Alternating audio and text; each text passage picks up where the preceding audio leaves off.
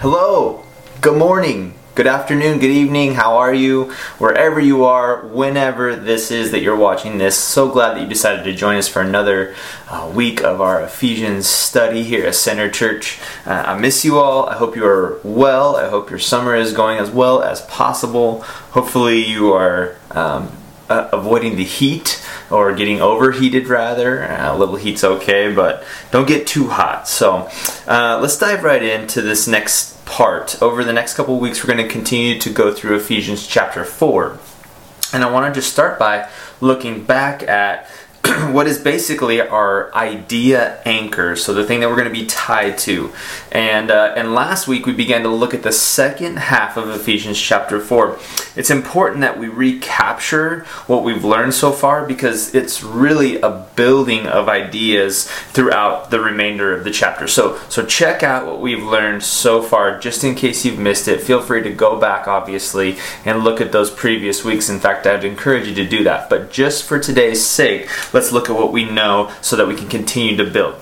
One thing that we know is that as a result of what Christ did for us, we are called to live a life worthy of the calling we have received. Now, Pastor Kelly did a great job of talking about what that looks like.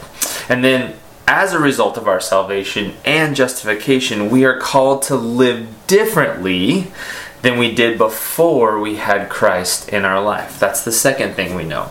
The third thing we know is that we have been called into the family of Jesus, the body of Christ, um, which we live out in part through our participation in the local church. There's a great section in the middle of Ephesians 4 about that.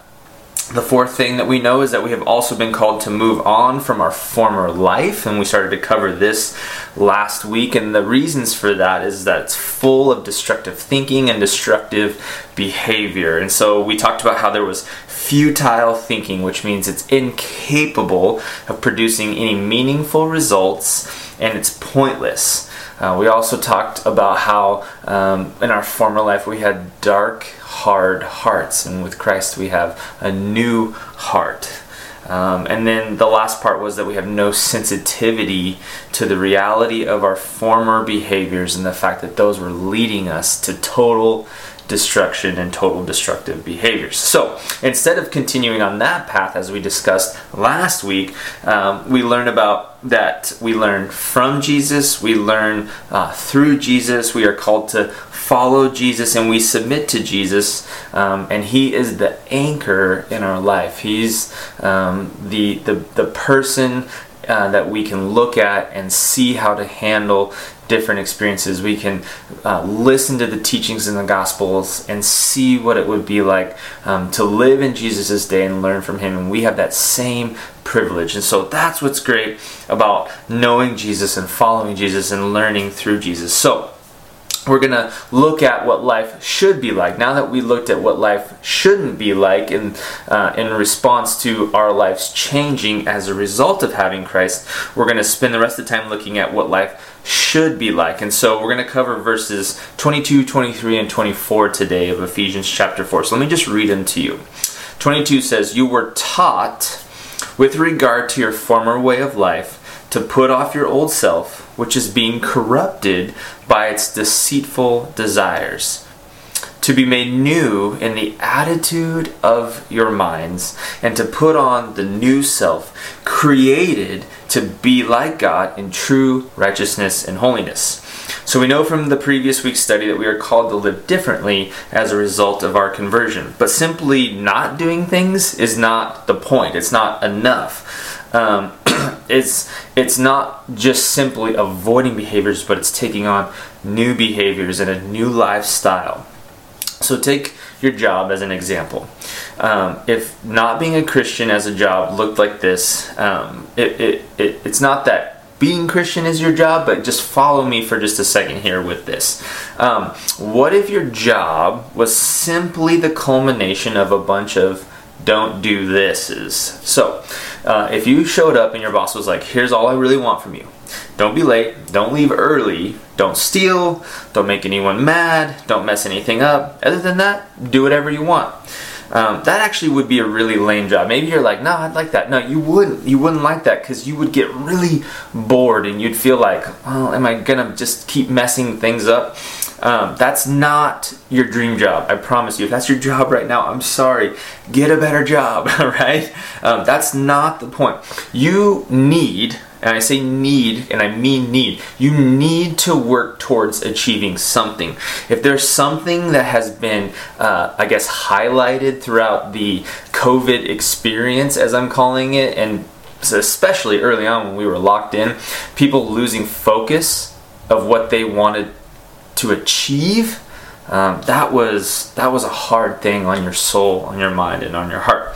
God wants you to work towards something. He doesn't want you just to avoid a bunch of different things. Um, not because you have to earn your standing with Him, but because it brings flavor and it brings zest to your life that simply not doing things, like avoiding things that you shouldn't do, that can't possibly bring that to your life. Um, it's what makes a parent who has been up all night um, with their young child get up and go to work even though they're sleepy. That purpose that drives them there. It's what um, it's what gets somebody out of bed, even though they're tired and afraid maybe of what they have to face that day, the difficult task or the difficult conversation. When they're driven, that's what makes that person do that. It's what makes the garbage man. Thank goodness for garbage men and women, right? It makes them get up because they know that there's something greater. It's not just avoiding that garbage in the street, it's that they're actually helping people and serving them. It's it's teachers getting up and knowing that even though a student might argue with them or, or, or even disobey them, they go, you know what, it's worth it because we're going to achieve something. So simply avoiding a set of behaviors is not enough. Instead, we replace them with behaviors that no longer lead us to destruction. Uh, re- we replace them with behaviors that are full of meaning and full of purpose and bring us life. And then in Ephesians 4:23 it tells us that the process begins by being made new in the attitude of our minds. So let's make sure we're all on the same page here. At the moment of your salvation, you received a new heart. In Ezekiel 36:26 it says, "I will give you a new heart and put a new spirit in you. I will remove from you your heart of stone and give you a heart of flesh." your heart in that moment is transformed. And that is truly incredible. And so from that point forward, you are taught Jesus. The power of the Holy Spirit begins the process of your heart being made new and your attitude of your mind being transformed. This new way of thinking will cause you to think differently and act differently in situations that you didn't even know you were doing things incorrectly or poorly or leading you towards destruction. And it's not just a one time thing, right? It's a process, it's an ongoing renewing of the mind that shapes your life from that point forward. That shift, however, is not without a target and a purpose, like we just talked about. The new attitude in your mind, um, the new behaviors reveal the new self that God has put into you, the new heart that God has instilled in you because of what Jesus did on our behalf. And that new self, we observe a few things happening it says that we are created to be like God in true righteousness and holiness. Are you going to still mess things up? Yeah. Uh, is your life going to be easier as a result of these behaviors? Not necessarily. Sometimes it gets harder.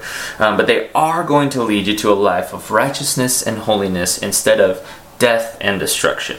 So let me just wrap up today's quick study with this. Let me connect the ideas to the big picture of Ephesians. Um, the first thing is this we can only make these changes in our behavior because of what Christ has already accomplished. He did the heavy lifting. Now we get to live the life worthy of what we were called to live. The salvation is secure. Now we work out of that to change our behaviors from destructive to life giving and purposeful. Secondly, we are compelled to live as our new self um, as the scale of life tips towards um, our benefit as a result of God's grace. So what I'm saying there is is that the the thing is is you're not trying to earn it because you feel like you need to be good. You are compelled to do good, righteous, holy things because you realize that God tipped the scales to your benefit as a result of Christ's life, death, and resurrection. As the grace that He bestowed on you, from there you do amazing things. Number three, the pursuit of God's righteous and holiness, righteousness and holiness, are really for our benefit, and they are for the benefit of those around us. Um, that can be the misconception, right? It's like sometimes we think that God's just calling us to not do a bunch of things because He wants us to obey Him. And yes, He wants our obedience, but He wants us to obey Him because it's for our benefit. It leads us to the better version of our life that He planned for us long ago. Ephesians 2:10. So, so it's for our benefit, and then it's for the benefit of those around us. Those better behaviors, those better choices in life end up benefiting our families, our loved ones, our neighbors, and so it's really, really a good thing. So next week we're going to go through verses 25 and uh, go through verses 25 through 28 and continue to look at this. But for now, I want you to think about the attitude of your mind and how God's renewing that each and every day. How does that happen? Well, for me, it's scripture, it's conversations about faith, it's actions, um, it's all the things that I mentioned here that were mentioned in Ephesians 4, and they're for our purpose and they're for our benefit, and they are leading to a life full of meaning and purpose. God has that for you and I, and that's good news. So I hope that you'll come back and check it out next week, and I hope that you're well. We love you, we miss you, and we'll see you soon. Have a wonderful week.